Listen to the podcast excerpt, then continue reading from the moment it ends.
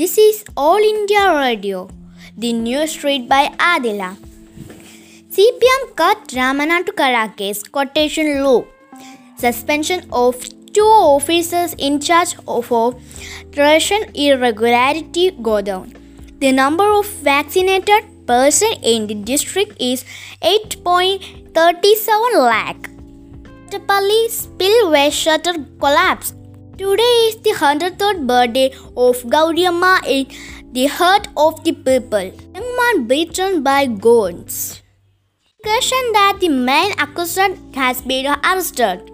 Orders for investigation into Forest Westland incident. Kodakara pipe money case 5.5 lakh more recovered. TPR does not decrease. Control will continue. Delta Plus extra panic. SSLC validation is over. Sports. Sajan Prakash qualifies for, for Olympics gold for Jabir and Shalini. 2020 World Cup venue change coming soon. Shafali makes his debut today. Today's news is over.